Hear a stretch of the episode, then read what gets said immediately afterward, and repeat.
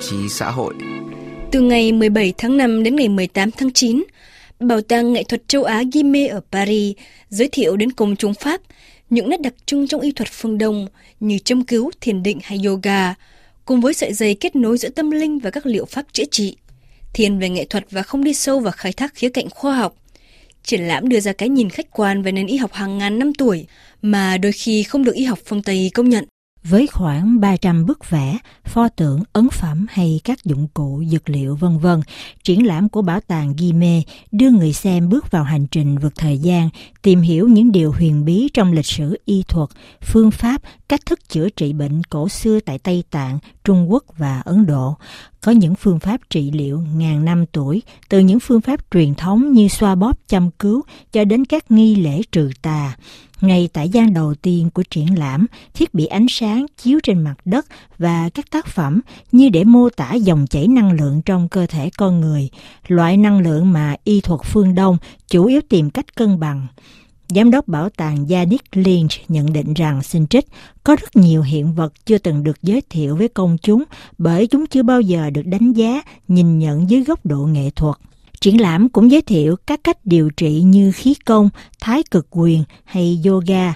Khách đến xem còn có thể đi sâu vào hành trình này hơn trong không gian dành riêng cho thiền định, được xem là một cách chữa qua tâm trí, tinh thần. Ngoài ra, triển lãm cũng đề cập đến các nghi lễ bùa chú trừ tà hoặc thuật chiêm tinh để chữa lành linh hồn bị các thế lực ma quỷ chiếm giữ, lạc vào những góc tối vô thức. Những đồ vật nói về phong thủy hay bùa hộ mệnh – ví dụ như chiếc mặt nạ trừ tà của Hàn Quốc hay bản thân chú trừ tà của người Tây Tạng, nêu ra mối liên hệ đan xen giữa tín ngưỡng ma thuật để bảo vệ cơ thể khỏi ác quỷ, cản trở con đường đến Niết Bàn. Một khách tham quan ở Paris, bà Sylvie cho biết như sau. L'aspect un peu plus magico-religieux euh, qui a eu à travers les traditions Khía cạnh về tôn giáo và ma thuật cũng như các truyền thống về y thuật đã có từ xa xưa, nhưng phương Tây đã quên điều đó. Tôi thấy thật là tuyệt vời khi có thể tạo ra những cầu nối giữa châm cứu và các cách chữa lành về thể chất và tâm lý. Tôi hy vọng rằng chúng tôi có thể lấy cảm hứng từ đó để có tầm nhìn toàn vẹn hơn về cơ thể phức tạp của con người.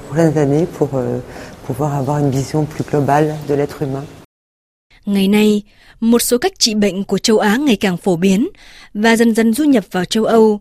Gian cuối của triển lãm như tạo ra một cuộc đối thoại giữa y học Đông Tây, thu hút người xem bởi hình nộm để châm cứu của Nhật Bản, được mang đến châu Âu vào thế kỷ 17. Triển lãm cũng trưng bày một bức vẽ dài hơn 8 mét, có niên đại từ năm 1842 của Nhật Bản, minh họa cách giải phẫu của y học phương Tây trên thân thể của một tử tù. Điều này cho thấy mong muốn tiếp cận y học phương Tây của phương Đông – Ngược lại, những loại dược liệu trong y học phương Đông cũng được một số nhà sản xuất dược phẩm của châu Âu quan tâm. RFI nhân dịp này đã phỏng vấn ông Thierry Zephyr, giám tuyển của triển lãm Medicine d'Asie, L'Art de l'Équilibre, ở Bảo tàng Nghệ thuật châu Á Guimet. Ông Thierry Zephyr cũng là nhà nghiên cứu tại bảo tàng từ năm 1986 và là tác giả của nhiều đầu sách và bài nghiên cứu khoa học về nghệ thuật Đông Nam Á. Trước tiên, xin cảm ơn ông Thierry Zephyr đã dành thời gian trả lời phỏng vấn của RFI tiếng Việt.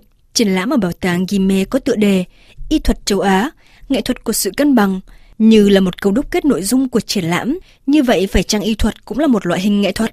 Alors en fait, le propos de notre exposition euh, euh, Triển lãm của chúng tôi muốn giới thiệu và giải thích cho mọi người về y thuật châu Á. Một số y thuật đó được chúng tôi giới thiệu dưới góc nhìn nghệ thuật, bởi Gime là bảo tàng nghệ thuật châu Á. Chúng tôi không muốn mở một triển lãm mang tính khoa học. Chúng tôi cũng không muốn giải thích những thông tin chi tiết một cách khoa học về các loại dược liệu được dùng trong y thuật châu Á, mà thay vào đó chỉ ra rằng các cách chữa trị đó được áp dụng như thế nào thông qua các loại dược liệu. Đó là lý do tại sao chúng tôi giới thiệu rất nhiều bức vẽ, pho tượng hay các bản thảo, tài liệu rất đa dạng minh họa những truyền thống y thuật lớn của châu Á, từ Trung Quốc, Ấn Độ cho đến Tây Tạng. Liệu y thuật truyền thống của ba nước này có đặc điểm nào chung hay không? Alors en fait, le choix des trois traditions médicales que nous explorons euh, relève surtout euh, de, des phénomènes euh, globaux. Chúng tôi chọn truyền thống y thuật của ba quốc gia nói trên, xuất phát từ những hiện tượng chung, những mối quan hệ giữa các nước châu Á bởi vì Trung Quốc và y thuật truyền thống của nước này đã cho ra đời, thậm chí là đặc trưng cho cách chữa trị của phương Đông, ảnh hưởng đến Nhật Bản, Hàn Quốc và một số nước Đông Nam Á. Y thuật Ấn Độ cũng là một y thuật được lan rộng ra bên ngoài lãnh thổ Ấn Độ tại các nước như Malaysia hay các nước Nam Á. Y thuật Tây Tạng thì có vai trò trung gian, nằm giữa hai nền y thuật lớn là Trung Quốc và Ấn Độ. Y học Tây Tạng đã sử dụng một số cách thức chữa bệnh hoặc yếu tố đến từ y học Trung Quốc hay Ấn Độ để tạo ra cho mình một cách tiếp cận chữa bệnh riêng tại khu vực Himalaya.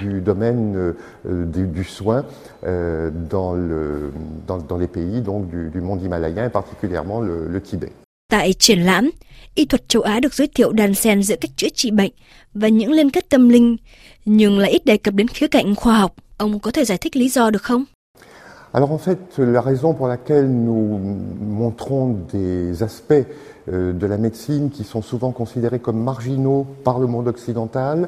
Euh, Chúng tôi giới thiệu những khía cạnh của y thuật như qua pháp sư, trừ tà hay các liệu pháp chữa trị mà phương Tây không coi là y thuật. Chúng tôi chọn khía cạnh này bởi vì đó là những thứ được cho là nền tảng của y thuật châu Á.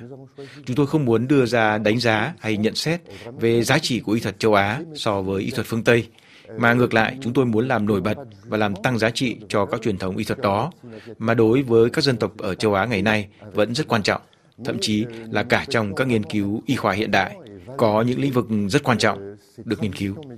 Có thể nói rằng những kiến thức hiện đại đương đại về y học thế giới cũng dựa trên cơ sở truyền thống của y học Tây Tạng và đặc biệt là dược điển Tây Tạng hoặc một số kỹ thuật điều trị. Điều tương tự cũng xảy ra với Trung Quốc và Ấn Độ. Chúng tôi muốn chỉ ra tầm quan trọng của các cái chữa trị được gọi là truyền thống mà cho đến nay vẫn quan trọng ở châu Á. Vì vậy, trên bình diện lịch sử, về những giai đoạn xa xưa, chúng tôi không chỉ có cách tiếp cận lịch sử hay nghệ thuật, mà còn là cách tiếp cận văn hóa theo đúng nghĩa. Chúng tôi muốn giới thiệu đến công chúng Pháp những truyền thống y thuật này là những truyền thống có giá trị như của phương Tây. Cụ thể, đó là những cách chữa trị có hiệu quả. Triển lãm giới thiệu những cách chữa bệnh thông qua trừ tà, chiêm tinh. Vậy những liệu pháp này có còn được sử dụng tại châu Á hay không? Ah oui, oui, bien sûr. Euh, en fait, la pratique religieuse et en, en Asie, finalement, médecine et spiritualité sont vraiment très étroitement associées.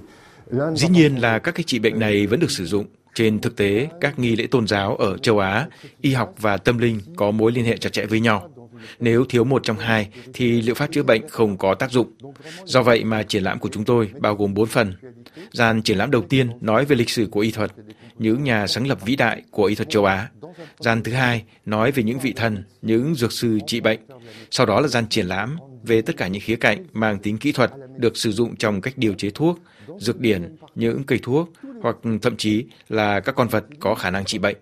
Chúng tôi cũng nói đến các kỹ thuật y khoa đáng chú ý của châu Á như châm cứu. Phần thứ ba, chúng tôi giới thiệu những cách chữa trị bằng ma thuật, trừ tà hay thông qua pháp sư. Đó là những hiện tượng văn hóa, xã hội được phát triển rộng rãi ở tất cả các nước châu Á.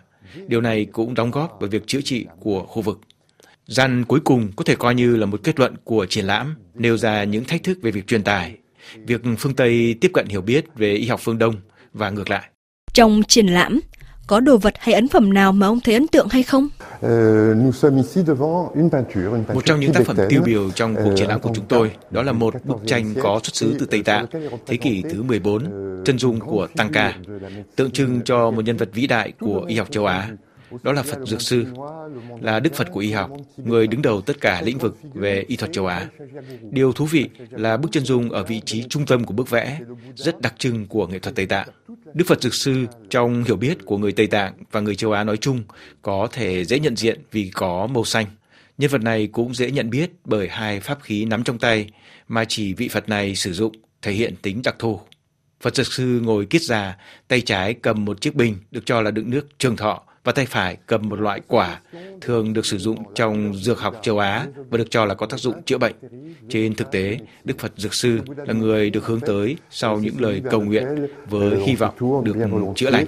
Pour après euh, les prières qu'on lui adresse, euh, espérer euh, obtenir guérison. Euh.